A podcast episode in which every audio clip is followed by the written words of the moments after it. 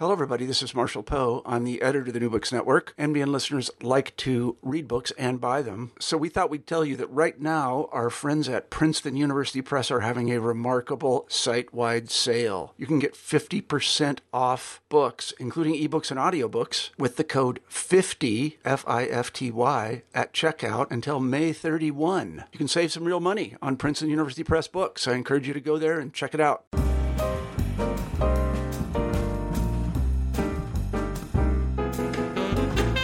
Hello, this is Laura Stark. I'm Associate Professor at Vanderbilt University and Associate Editor of the journal History and Theory. I had the great pleasure of interviewing Rosalind Fredericks about her new book, Garbage Citizenship Vital Infrastructures of Labor in Dakar, Senegal. The book was published in 2018 by Duke University Press. Fredericks is Associate Professor of Geography and Development Studies at New York University. I had the great pleasure of interviewing Fredericks along with students in my seminar, History of Global Health. You can find a full list of the students who worked with me on this interview on the website for this episode. I hope you enjoy. Thanks again for making the time to um, to talk with us, and we really enjoyed Garbage Citizenship. The book is um, looking at infrastructure and especially garbage infrastructure of African, specifically urban environments through the case study of Dakar. And the things that you tell readers about Dakar that are important to know is that it's about uh, 3.5 million people.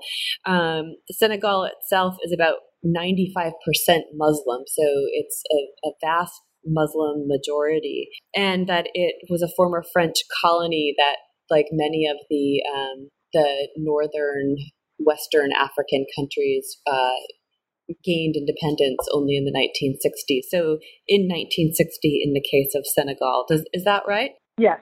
Mm-hmm. Yeah. Okay. And then I've I've often wondered why so much news reporting that I hear from the African continent is out of Dakar, and now this I've learned so much about the the city itself from reading the book, um, which is that the country and also the city is um, often considered a real um, hub of democratic stability, which is why what makes your case so particularly fascinating because it's something like a best case scenario, and we see the politics and the material politics that unfold. So, you, I want to start off by talking a little bit about your research methods. So, you're an ethnographer, and you particularly are what you uh, what you refer to as a political ethnographer, and you're coming out of the field of um, of geography in uh, specifically. And you did field work in Dakar in 2017. I'm sorry, 2007, 2008. So I wonder if you could just start us off in thinking about questions of infrastructure, materiality, um, and neoliberalism, which seems to be a key term for the book. Whether you could give us a sense of the garbage scapes, the landscapes, the garbage landscapes of Dakar, because so much of the book is about the the perceptual feeling of infrastructure. Absolutely. I mean, when you get off a plane at the airport in Dakar, you're immediately struck by the smell that I have now come to sort of search for and love on some level, which is basically the smell of burning garbage.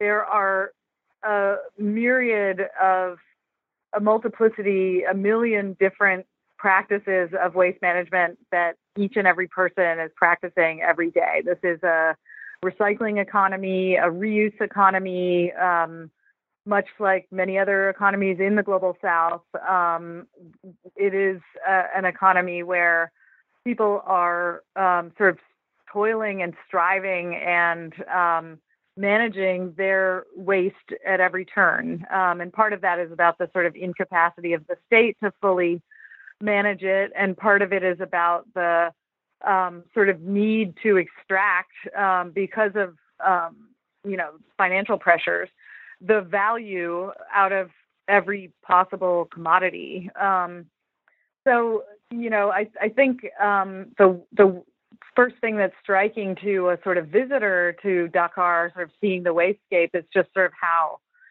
um, visual, how you know um, visual it is, how much it kind of um, hits you in a olfactory sense right away. Uh, it's just very hard to avoid. So the the sort of out of sight, out of mind um, approach to to managing waste, which really dominates um, in much of the world, and certainly is a a goal in Senegal, um, is not really in in pragmatically kind of in practice there. Uh, waste is everywhere, um, not as I'm trying to explain in this book, because people are um, just careless and litterers or something, um, but because of this incre- in, intense politics that revolves around waste management, but also just because of the sort of everydayness of ordinary waste management that everybody um, practices, especially women, young people, sort of people uh, who are more involved in managing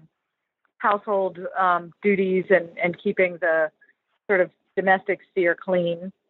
Um, so it's hard to avoid, and certainly in the last 10, 20 years of this sticky garbage politics um, in in Dakar that I'm kind of charting and historicizing, it's been really at the forefront of your kind of urban experience, which is um, worrisome to the state, uh, worrisome to you know those actors that would like to um, you know make the polish the city into a more um, modern looking, modern smelling, kind of sanitized urban sphere. Um, but you know, despite all that, it, it, it it's there.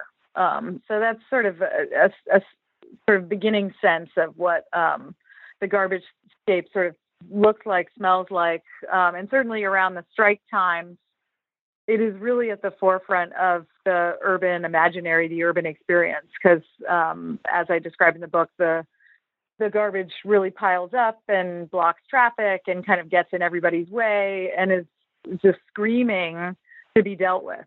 Um, so there's pretty much no way to avoid it if you have to go to a market, have to drive down the street. You're going to kind of run into this friction, this this sticky, messy um, garbage politics that continues to this day. Yeah, one of the things that was so enlightening about the book is to be able to see waste as um, an intentional political practice when it's when it's made and used in public settings, and also bringing back the fact that it's very it's material that can be used and mobilized and enrolled um, for political purposes. One of the the key terms for the book is thinking through neoliberalism, and for a lot of people, the that big concept is um, is scary, or else it's um, it's something that folks feel like has lost some sort of traction. And what I really, what we all really liked about the book is that you're showing how neoliberalism takes multiple forms. So you're helping us see that it indexes something um, or or some things and particular in this transition after or the the time period after um, independence you you nicely um, sort of capture a shift that otherwise could just be seen as as uh, very politically complicated in which there was um, sort of socialist efforts um, that got turned into a devolved, individualized, um, some would say neoliberalized ideas about who should be cleaning up the garbage and who, who should be doing the work of um, of civic care. And this revolves in part around the structural adjustment programs that seems like um, that seems to be an important part of um, Senegal's history around 1979 into the 80s. I think you're right. There are um, at least 15, more than 15 loans from the IMF and the World Bank um, captured under structural adjustment. And this is really what points at um, neoliberalism uh, for you. Could you explain a bit what that big turn was and what it looked like on the ground um, when there was a move from or it, many moves in between public, private, municipal, state centered approaches to infrastructure, um, private, whether it was domestic or international companies that were doing the work. Could you just talk us through what the turn towards neoliberalism looked like? Sure. I mean, I think one of the key words, um, you know, that's helpful to think to think through sort of neoliberalism with Senegalese characteristics is is experimentation. I mean, that I I think that that um, incredible institutional instability um, that really just took on such a, an incredible range of forms um, really represents a kind of um, obviously the the outcome of of internal struggles within different echelons of the state and different um, uh, politicians trying to sort of prove you know their their legacy to their constituents et cetera but it really uh, sort of at a more you know basic level just represents a kind of um, incessant ex- experimentation that I think the back the you know sort of neoliberal political economic backdrop of structural adjustment and the austerity, um, all different kinds of austerity um, policies that it that it led to, has unleashed. You know, it's just these different sort of government agencies and the the power, you know, brokers within them. Um, certain personalities emerge here, and the the tension between the local and the national state is, of course, very important. Just experimenting, trying to um, battle through austerity, especially at the urban level, at the same time as modernizing in the image of what this um, aspiring global city, you know, wants to look like, wants to perform on a sort of global stage. So, you know, the the I think a, a, a quality of that. I mean, there's a real performative quality of that experimentation because it is outward looking, and that's what structural adjustment um, programs really enforced. You know, it was a kind of outward looking and externalization of the sort of priorities and the performance of urban management, civic care, uh, as you described it, um, to a kind of international community, um, to a, a, community, obviously, of international um, institutions and bankers like IMF and World Bank, but also to the sort of visiting community of um, tourists, which are now really important to the Senegalese economy now that um, sort of industry um, has been um, quashed and some of the other more natural resource based sectors like fishing and and mining um, have declined um, just because those ecologies have declined. Um, and so tourism is now the number one economic sector. I think it, it, it, it, it's, it's right behind or sometimes ahead of remittances, which again is an outward looking um, international diasporic connection. Um, so I think you have to think about austerity and this performance of kind of modernity through a sort of bourgeois environmentalism. Um, you know, in in light of this kind of outward looking performance, um, and I think that Asher Ghertner's work on the aesthetics of rule is really important here, of, of sort of um, aesthetics of what modernity or modern urban development is supposed to look like. Um, and that toil or laboring bodies, the bodies of, of, of, of cleaning workers in the public space, is a really key piece of performing the modernity of the of the aspirational city. Um, so I think a, a, you know obviously that gets into what my intervention is, which is really aimed at sort of injecting more of an attention to the bodies of infrastructure into our understanding of how urban infrastructures have been resculpted, reconfigured, experimented around in neoliberal economies in the wake of structural adjustment. Um, and uh, I think that was a bit of a sort of lacuna before um, um, myself and some other people have you know have taken that up is thinking about the role of bodies in sort of enacting the politics of austerity um, obviously through the work of the state in flexibilizing labor but then in the work of the social movements in resisting that flexibilization. So. Okay. Yeah great. Can you um, just give us a, a quick idea of what do you mean when you talk about flexibilization of labor, which is coming out of um, structural adjustment. Hmm.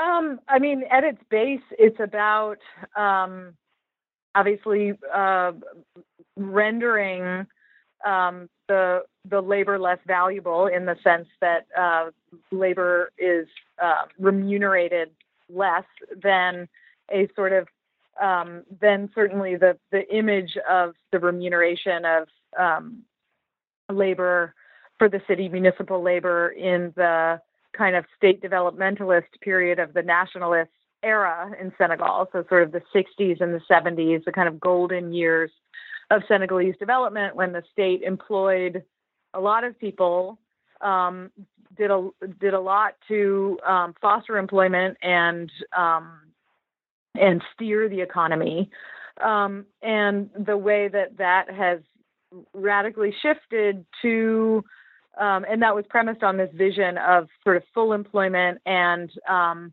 the you know fully um, um, uh, experience right, yeah, labor rights um, of a kind of unionized labor force, especially at the municipal level. level. Um, that was part and parcel of the socialist dream in in Senegal, and so that that's radically reconfigured under structural adjustment and its its wake through these institutional reconfigurations, which basically were premised on devolving um, the logics of austerity onto labor, meaning downward pressure onto um, these laboring bodies to do more work with less pay, and importantly, m- more work with less uh, protections. So we're talking about workers who, at the height of um, you know the sort of uh, austerity politics in the garbage sector, were not even provisioned equipment, so they're doing this work with their bare hands. They're not provisioned um, uh, um, um, um, protective clothing, all of that. So there's the sort of flexibilization of the um, actual labor, uh, the you know street labor, um, but mostly it's about the ability to fire them, and that's what the um, sort of grab of Set Setal by the mayor Mamadou Diop was all about in my formulation was about firing the original trash workers who had been um, unionized and protected and and difficult to to to fire, um, and replacing them with contract labor that was seen to be easy to replace. And then, of course, it it, it wasn't easy to replace once they use, once they were able to unionize and use the power of garbage through trash strikes to um, sort of establish their legitimacy and power as a union. Um, so I, I, think flexibilization works on all those different levels. Um, it also is a, a sort of imaginary of uh, flexibility in the sense that it's about um, tapping the labor of households, and so this is when we where, where we move into really um, sort of tapping the social reproductive labors of community members as a subsidy to uh, the realm of um, municipal labor as a subsidy to the realm of um, of state provision of welfare goods. It's really helpful. I mean, one of the things that you show really interestingly is how um, the the social movement to uh, to rethink responsibility, who who or what should be responsible for the care of people, um, co-opting people as, who are part of a social movement to become contract workers, and in doing so kind of quash the ability um, or, or, the motivation to protest and with that hiring people as contract workers um, as one of the strategies that was being used. You do su- such really interesting work on the the rhetoric of community in particular and really showing how that captures or does a lot of work in actually perpetuating tremendous um, the very uh, injustices that the state is supposed to be um, wanting to overcome. So I'm actually going to hand hand it over to Emma to follow up on the issue of community. So I'm hoping that um, you might be able to speak a little bit about the dynamic between um, empowerment and engagement when it comes to community based initiatives, particularly in reference to uh, Yoff in the third chapter, but more broadly speaking, how do those tensions come to play when you're trying to initiate a community based project? Mm-hmm. Great. Um, I mean, this chapter and you know the sort of wider intervention around Yoff um, and the sort of incorporation of ordinary household members into you know as a part of the urban waste infrastructure as a kind of you know key um, sort of buttress to the the municipal trash sector um, was really uh, engaging with critical development studies ideas around um, that are critiquing um, ideas of empowerment and ideas of community in sort of mainstream development. Um, so that was actually the way that I uh, originally um, got into um, this this project. Um, I did a, a, an earlier project on the politics of eco sanitation stations in Yoff for my master's in 2002 and was just intrigued by the fact that there was all this work that had been written, some of it published, kind of circulating on the internet, you know, touting the key role of communities in doing environmental um, sustainability work, eco sanitation work in the periphery of the city. And that when I actually went and talked to people, because I was excited about sort of um, glorifying these you know very positive case studies that I'd read about on the internet. When I went to go talk to people who'd been involved in those projects, they revealed to me that the projects were a resounding failure, no longer existed, and that people felt that they had been really exploited through that. And so there was a real, you know, there was obviously a key contradiction there in the the definition of community, the idea of community that was being sort of described um, in these kind of best practices by the NGOs um, with compared that with the actual experience of community and the experience of solidarity or the opposite of that the divisions that was introduced by these projects um, on the ground. And so then that led into this project um, in chapter three where i'm really trying to kind of speak to especially the development studies literature and the development organizations out there that still often deploy a sort of uncritical definition of community and participation that is rooted in um, often, you know, or that silences the often sort of um, exploitative relationships between, um, you know, different community members and the power relations that exist between them under the guise of community. So I think what is revealed there is that empowerment is a really slippery slope, and obviously, just the act of participating in a project doesn't automatically um, mean empowerment. It doesn't automatically lead to empowerment. Empowerment is a much deeper um, concept, but that needs to be thought of not just in relation to how people are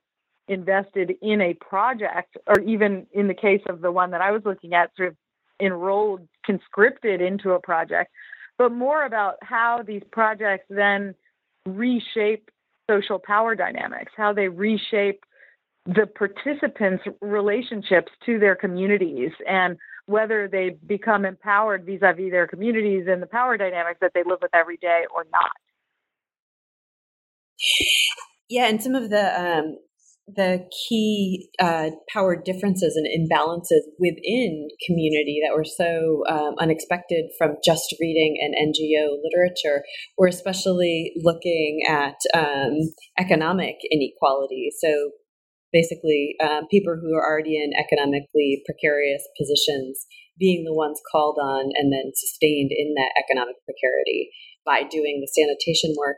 And then also um, how tremendously gendered the concept of community is as in terms of the valences it has in the in the NGO literatures at least, and, and especially striking was in um, in Senegal, seeing how municipal quote unquote housekeeping um, in terms of gender was really playing out around ideas of responsibility for garbage. And on the issue of um, gender, Claudia is going to take it over from here. So, as a part of your discussion in chapter three about the Yoff Community Project, um, you do talk about the role of gender. So, could you tell us a bit about the role of women in community and how they are uniquely affected by garbage politics? Sure. I mean, women really are at the forefront of garbage politics in general, just because they are seen culturally in Senegal as the primary waste managers, as those responsible um, for waste in the home, because they are responsible for the domestic. They sort of, you know, are seen as as managers of the domestic space, um, and so the the way that that then interfaces with formal or these community-based waste management projects is that um, these you know, supposedly forward thinking, progressive minded NGOs wanted to prioritize women's roles in new, supposedly progressive um, and empowering um, projects to improve waste management. And the, I mean, first and foremost, this was seen as potentially benefiting women most because um, they were aimed at improving waste management in a neighborhood that um, you know, had a lot of problems with waste management because it was very difficult for the trucks to access these communities. So it was seen as a potential benefit to women who were saddled with dealing with these uncollected wastes and obviously sort of disciplined and even criminalized um, because of the um, different tactic, tactics they had to resort to to get rid of their waste and keep their families safe, like dumping in the ocean and burying and um, dumping in nearby public spaces and ditches and stuff their their waste. Um, so bringing them into the project was seen as a way to sort of empower them to have a voice in the system. Um, but what it, I revealed was that they weren't brought into the design of the project. In fact, they were only brought in in this neighborhood case um, to an exploitative labor arrangement, which was quite um, stigmatizing because it literally sullied these women who were brought in as participants because they got dirty doing this work door to door with their bare hands um, for free, basically as as volunteers, sort of forced volunteers.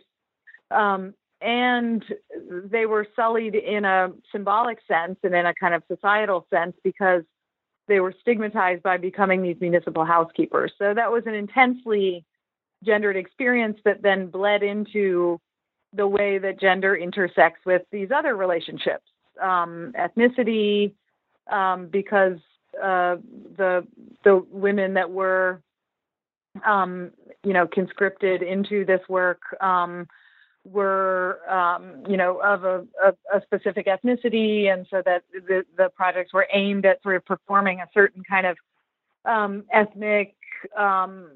Uh, you know authority um, over over the other ethnic group present there, the other um, uh, sort of marginalized ethnic group there, uh, but also in the sense of reorganizing the power di- or, or, or, reconfiguring power dynamics between men and women in households because th- these projects resculpted the sort of budget household budgets um, and uh, the bargaining power of women who um, were being enlisted in paying more for garbage and paying these new fees. Um, and then, of course, for the for the participants, for the women who were doing the garbage collection themselves, who were being enlisted as neighborhood workers with no benefits. So for them, it was particularly stressful on their relationships to their partners, to their families, etc the book makes literal so many of the, the metaphors that we often hear about in terms of um, sort of the symbolic value of people and especially with the, with um, this book dwelling on disposability. So disposability of what would just conventionally be considered waste but then disposable lives and what has worth and what has what has value and who decides. Um, in addition to the the gender dimension of senegal one of the distinctive um, features of the, the space, the, the social and physical space, also seems to be the fact that it's a vast um, Muslim majority uh, country and city. And so here I'm going to hand it over to Haley. Um, so, chapter four really describes the Muslim religious connection between waste removal and the value of cleanliness. Um, so, I was wondering if it was fair to say that religion is the most dominant form of motivation in garbage collection, and why more people weren't interested in working in this sector if it's seen as such a high religious value. Great question. I I'm not sure I can say it's the most, um, but I think it is a powerful force shaping the meaning and value of all kinds of cleaning work, cleaning work in the home, um, acts of reuse and recycling at all scales, and then certainly the municipal work of cleaning. Um, but I, I don't think that so I, I think that the, the trash workers, the municipal trash workers union was particularly savvy at deploying this idea of um, cleaning as piety um, and a, a, a, practice that brought uh, that they felt brought them closer to God. Um, deploying that on a kind of public level I think that is generally felt by waste workers, but is not widely recognized or was not widely recognized by the sort of general population.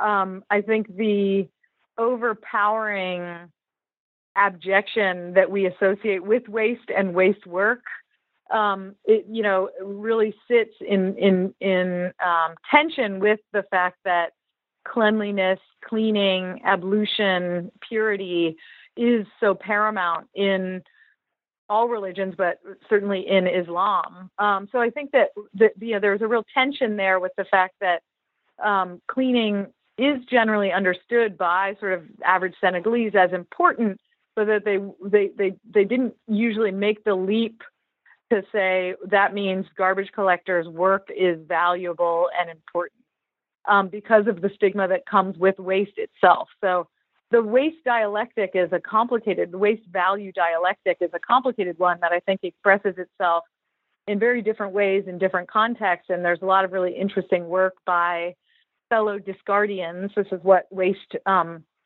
um, people who study waste call themselves, or start are starting to call themselves. Um, so discardians, sort of in context around the world, are really trying to um, expose and unearth the waste value dialectic as it plays out in different contexts. And so I think what I was trying to do in this particular political context was to show the tension between this kind of contradictory um, experience, you know, relationship between ideas of purity and and and and waste um, and value with the you know very strategic kind of mobilizing of the of the union. And I do think that that is at the base of how they were able to sort of change public opinion and certainly to change state opinion about the value of waste work. But the battle has not been won. Um, I think waste waste workers are still stigmatized. I'm now working on a sort of sequel to this book working with the informal um, trash uh, recyclers who work actually at the dump, who are not municipal employees but are um, informal recyclers, pickers, um, reclaimers, um, and they are particularly stigmatized.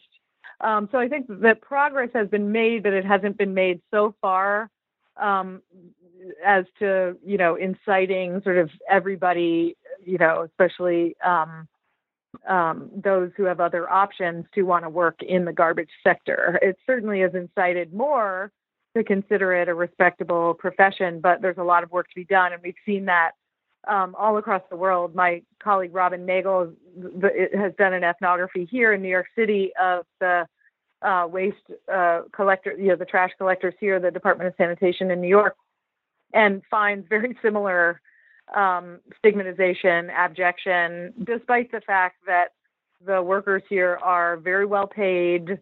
Uh, they are also unionized, very well protected. It is a good job, um, and yet they are incredibly stigmatized within uh, the, you know, the, the the sort of um, people that they serve. Mm, yeah. Picking up on your comment that the, the battle has not been won, it seems to be, um, as you point out, a battle um, not only about the issue of, of, infrastructure, but of the promises of social justice on which so many um, sort of uh, post-colonial countries um, really hope and and turn. And on this issue, Andrew wants to hop in. Um, so you published this book just over a year ago in September of last year, and I was wondering since that time you mentioned about your sequel, but I was wondering about Dakar. What note changes have you noticed in that time? And these can be material changes, ideological, political, um, anything you've seen since you've done your research, and also including your new um, sequel if that is relevant. And you, are talking about in the waste sector, or? Uh, mostly the waste sector, yes. But if there's other areas of mm-hmm. socialized or institutionalized um, infrastructure, that would be interesting as well. Hmm. Well, um, it's that's a big question, but I do. I mean, this this these dynamics are absolutely ongoing. In fact, the uh, Trash Workers Union um, went on strike recently uh, to protest um, the the state's um, lateness in paying them. I think they were a few months behind in payments, um, and so there were recently strikes, um, and they are certainly not happy with uh, you know the the deal that they've gotten in terms of um, healthcare and salaries. And it seems as though even though the city balloons gets bigger and bigger every year, and the waste challenge gets bigger and bigger every year, the um, the sector of well-paid and well-protected um, trash workers does not go up much. Um, so a lot of contract labor is still being employed in um, in Dakar in the formal trash sector, where the state sort of brings in day laborers to do a cleaning job here and there, and the the permanent workers that are unionized are, are not happy about that. Um, so this is this continues. There's certainly um, ongoing dynamics, and one of the major ones is my you know the subject of my second project, which is that there is a massive um, World Bank loan um, that the state has engaged into. Also involves um, funding from um, the um, Spanish aid agency and a couple of other aid agencies that has um, that is aimed at reconfiguring the disposal system. Um, so not just collection, but the the waste dumps and um, landfills in in the country. And a major piece of that, which is the one that I'm looking at, because that is a, a, project that spans the country, but I'm just looking at um, the the sub project aimed at um, upgrading Dakar's dump um, and it's a really interesting prop- proposition, this project, because so for years the state has tried to close Dakar's dump, which is a, one of the biggest open air dumps in Africa. It's been there since 1968 and is really a blight on the sort of image of the city in the in the in the eyes of the state. Um, and they've tried to close it before, and and and much to their dismay, have not been able to because of protests. Protests both um, at the proposed site for the new sanitary landfill, which was um, sabotaged by a local sort of NIMBY movement, not in my backyard movement, but also by the trash pickers themselves who are organized into uh, an association and have protested the closure of the dump. So, what they've decided to do now with the funding of this World Bank loan is to upgrade it, valorize it, leave it there, but change the way it functions which is a really interesting proposition because this is, you know, very old, very large, stinky um, dump that works in a certain way according to how the pickers over the last 50 years have um, developed these recycling niches. There are settlements on the dump. I mean, it is a, a, a huge, intricate um, set of economies, some of which stretch all the way to Asia and the Arab world in terms of recycling networks um, that the state is now starting to get involved with and starting to say it's, go- it's going to valorize. Um, so this is a big hot button issue. Um, there are a lot of major negotiations that are happening now. I am following it very closely. I've been doing ethnography over the last three years there, um, and will be writing up a sort of before set of publications that examine the kind of before the upgrade and then watching the upgrade as it happens. Um, but I'm not convinced that the state's claim to valorization and sort of um, retaining, you know, the, the, the pickers' rights to the dump um, will be upheld. Um, so I think there's a lot at stake there, and that has been definitely on the front lines of um, national policy and urban policy in Senegal. So I think garbage politics remain really important there. Yeah, one of the. I hope um, I've answered your part of your question. You have. Thank you. The um, the ongoing sort of nature of both your work and also the, the politics as they as they unfold, um, it seems like one of the real things that we appreciated in the book is that you've been doing work in Senegal for more than a decade now and have multiple projects. We'll look forward to those those um, the write up of the new project for sure. And you have a position both as, as an observer, but also as an ally. So as a um, sort of a a, a, political a political ally and the work of social justice for a lot of um, for a lot of the people. And so this this is an issue that we've talked about quite a bit um, over the course of the semester, and I think Jesse um, really sort of crystallized it nicely for us. So I'm going to hand it over to him. Um, so, in the conclusion of your book, uh, you allude to a conversation that you had with Issa Ndoye um, that uh, you said stuck with you throughout the writing um, of this project. And so he reminded you to um, remain diligent when making conclusions and kind of stray away um, from being prescriptive and instead uh, stay more integrated with the community within conversations and interactive to, to see what uh, they think is the best practices. Uh, so I was wondering um, what challenges you found kind of in your role as a researcher and ethnographer and also as a political ally um, to kind of um, following this advice um, and what difficult difficulties you face um, and kind of keeping that in mind and balancing, you know, uh, what your opinion might be versus um, what people on the ground think is the best option? Great question.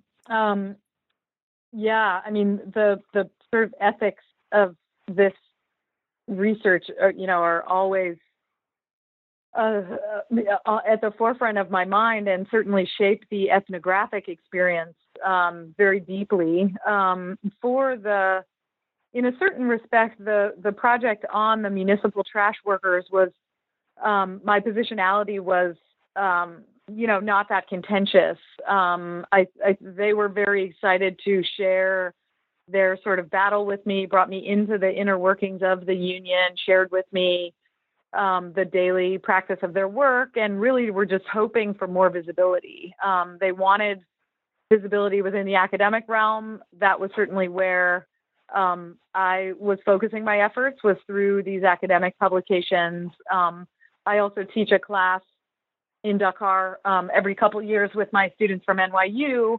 and invite the um, the leaders of the of the trash union to give um, uh, a sort of lecture about their experience and interact and and and discuss uh, with my students what their experience was like, and they're always very excited about that and amazing to talk to. Um, so those have sort of been the the ways that I have engaged um, with uh, framing this work, and of course discussing my findings um, with the my primary interlocutors in in Senegal um, over and over um, as they evolved um, through that project. But none of that was terribly sensitive in the sense that um, they were at the forefront of sculpting their message because they had a certain level of visibility. They were very savvy over the airwaves, you know, on TV, et cetera. So um, I didn't, you know, I, I didn't um, play a role in in that. I, I think it's a bit different for my work at the dump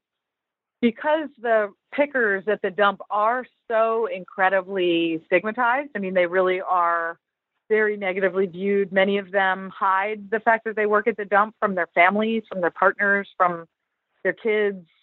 Um, and so my work with them is is much more sensitive in the sense that um, you know I have to work uh, much more um, um, carefully to hide their identities and um, very difficult to take images um, out there Um, but I have gotten, I also think that they are in a position where they are particularly precarious, and it's become clear to me that I occupy a position of privilege in the sense that I have access to some of the big players that are shaping their future, access that many of them don't have. So the Pickers Union um, or the Pickers Association, sorry, um, leaders are very much in, in contact with the World Bank and with the state over this upgrade project, but not the sort of everyday ordinary pickers who don't even know a lot of the stuff is happening. Um, and yet I do have contact with the World Bank um, project managers, with um, the you know the state managers, the engineers, the city planners who are involved in this. Um, so I've actually started to play a very careful um, advocacy role um, through involvement with an NGO that works out at the dump to uh, promote and protect pickers' labor rights. Um, and it's a Senegalese NGO that has an international sort of connection to it, um, but that is run by a Senegalese um, jurist, a lawyer um, who has expertise at the dump um, and in these legal issues around labor rights um, and the rights of informal workers in particular. so I have sort of cautiously and carefully started a line of communication with this NGO. Um, and uh, my master's student um, who's working with me at the dump um, is, you know, is an intern with them and did a, a few month internship with them. Um, so we've got a kind of open line of, of communication. It's unclear exactly where that's going to go, but I certainly hope that the research that we're doing at the dump does have a positive impact on the rights of the workers because that is where my priorities are. Um, and so in in in any way that we can, but treading very carefully, knowing that all of the information that we gather at the dump is potentially volatile and could potentially um, come down on you know certain individuals in a in in in a negative way. Um, we are aiming strategizing to um, positively impact the upgrade process and inform the process um, through the ethnographic work to make sure that a good understanding of the value of these economies, the values of these labors, the individual sort of vulnerabilities, especially of particular populations present on the dump, and gender is really important there, that those are taken into account. Um, and I've just heard that some of this pressure has led to the World Bank asking for a livelihood survey and plan, which is World Bank talk for um, deeper re- research on their side into the potential impacts of the upgrade, uh, which I think means that the advocacy work of um, the NGO, uh, you know, is is working, you know, um, to at least put some pressure on the bank to be more careful and more sensitive to the impacts that it could have, and to design the upgrade project in a way that um, privileges the laborers, the laborers that are uh, already working and have been working for 50 years on the dump. So let's hope that that that is the case. Yeah, on the on the key term of, of hope, it's um, we really appreciate being able to sort of see the spots to amplify and to work towards and and uh, find hope. Um, in in these sorts of in this kind of research context. Um, you've been so generous with your time with us. Um, one of the there's so many things we didn't get to to talk about, um, but one of the things that you really helped us see in particular in is that it's not a question of bodies and infrastructure and thinking about things like the global the global south um, questions of political history but instead of bodies and infrastructure, but starting just to see bodies as infrastructure and issues of labor and affect. Um, all these things we'd love to talk with you more about, but um, we want to let you go um, and just hope that listeners will will pick up the book and also see all the amazing images that you collected as well. It's really just a tremendous yeah, labor labor on your part of, of gathering all the images that are really remarkable for the book. So thank you so much for your time and also for this incredible book. No, thank you so much for the invitation. It was great to talk to you.